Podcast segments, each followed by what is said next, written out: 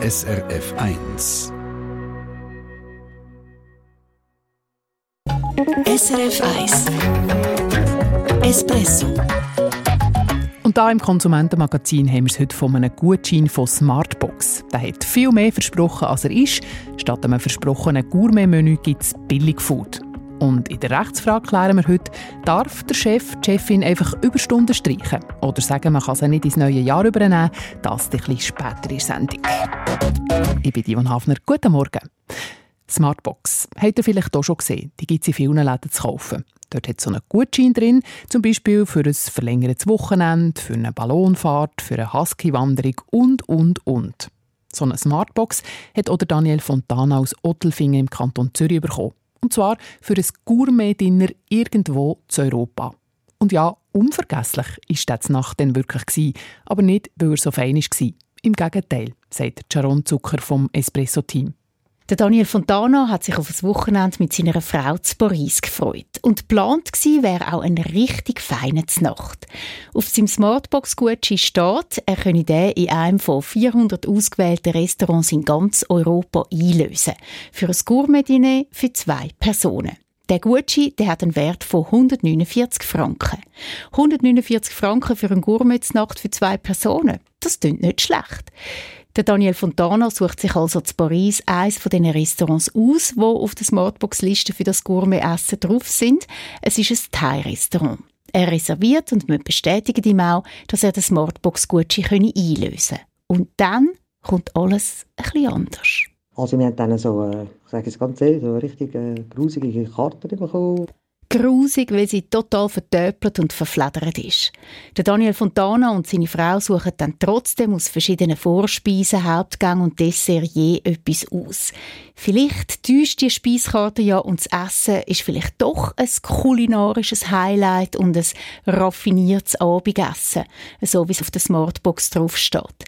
Die Frühlingsrolle und der Rindfleischhauptgang seien okay gewesen, erzählte Daniel Fontana. Aber der Tintenfisch leider, also konnte ihn nicht einmal beißen, der war so hart. Gewesen. Und das habe ich auch zurückgegeben.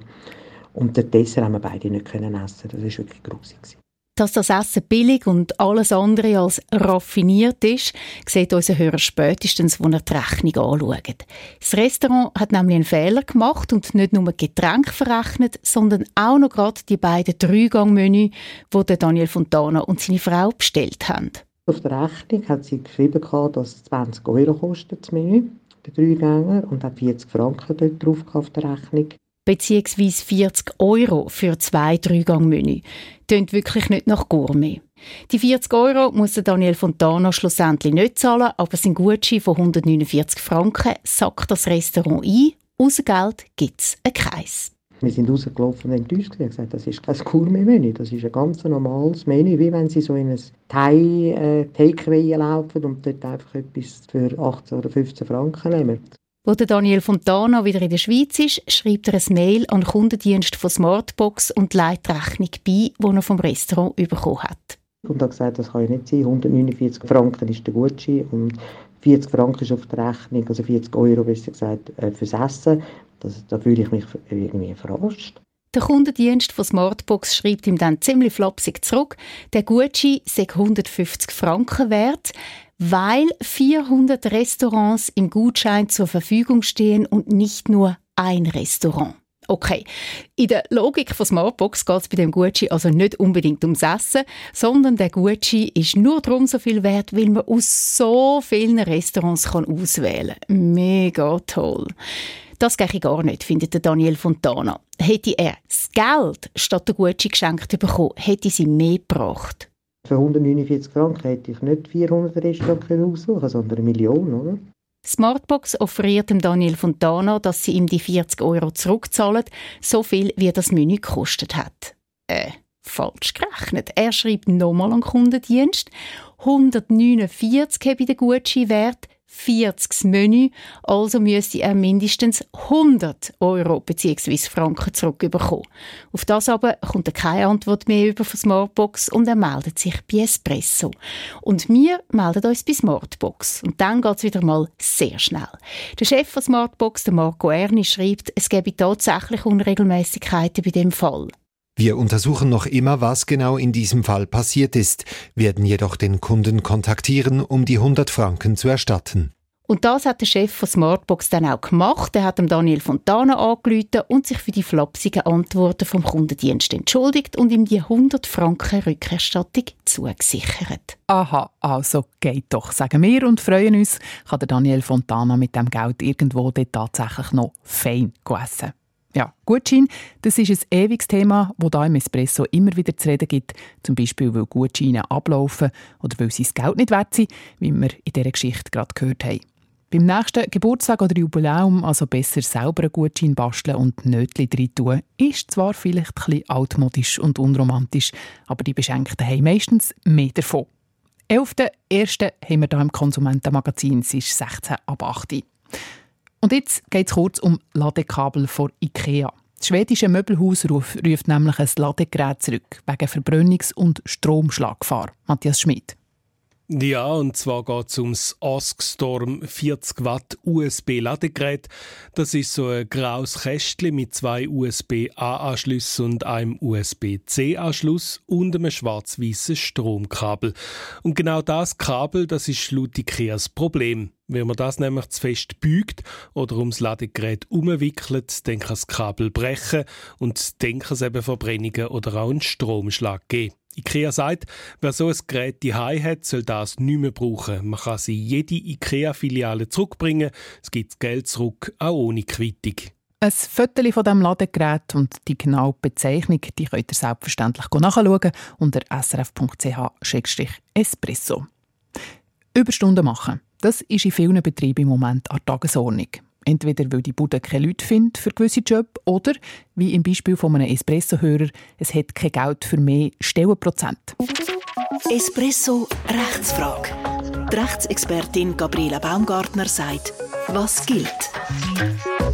Ein Espresso-Hörer aus Aarau hat uns geschrieben, in seinem Betrieb gibt es zu viel Arbeit, aber kein Budget für mehr Leute. Darum haben er und seine Arbeitskolleginnen und Kollegen im letzten Jahr gezwungenermassen einen Haufen Überstunden machen was den Hörer jetzt aber sehr irritiert, sein Arbeitgeber will die Überzeit teilweise verfallen in unserem Betrieb gilt die Regel, dass wir nur maximal 20 Überstunden ins neue Jahr übertragen können.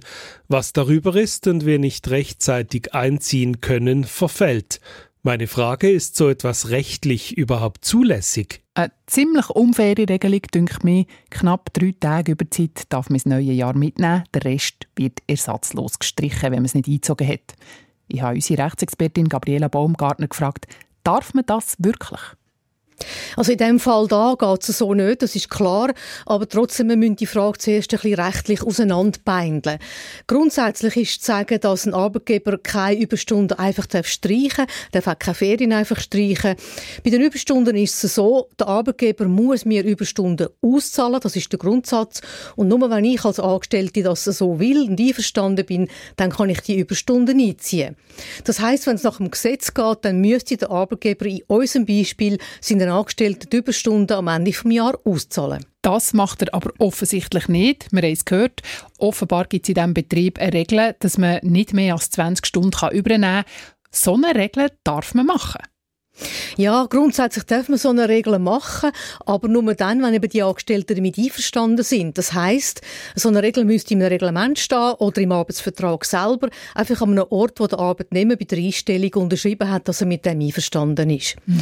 Jetzt, ähm, der, unser Hörer hat mir erzählt, bei seinem äh, Betrieb gäbe es eben so ein Reglement, das ist also der Fall, und dort in dem Reglement stehe tatsächlich drin, man könne maximal 20 Stunden vor der Überstunde ins neue Jahr übernehmen. Aber die Frage ist jetzt doch, Gabriela, was, wenn jemand mehr Überzeit hat als die knapp drei Tage?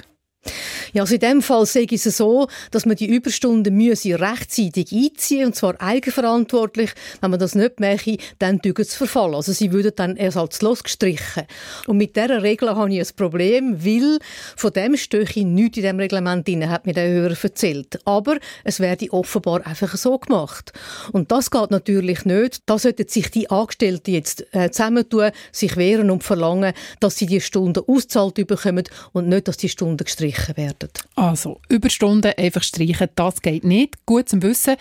Was mir aber immer noch nicht klar ist, was ist denn mit diesen 20 Stunden, die die Angestellten dürfen ins neue Jahr übernehmen? Muss man die einziehen oder kommt man sie auszahlt über? Das ist, wie ich am Anfang gesagt habe, laut Gesetz muss mir der Arbeitgeber die Überstunden auszahlen und nur wenn ich als Angestellte einverstanden bin, dann kann ich die Überstunden mit Freizeit einziehen.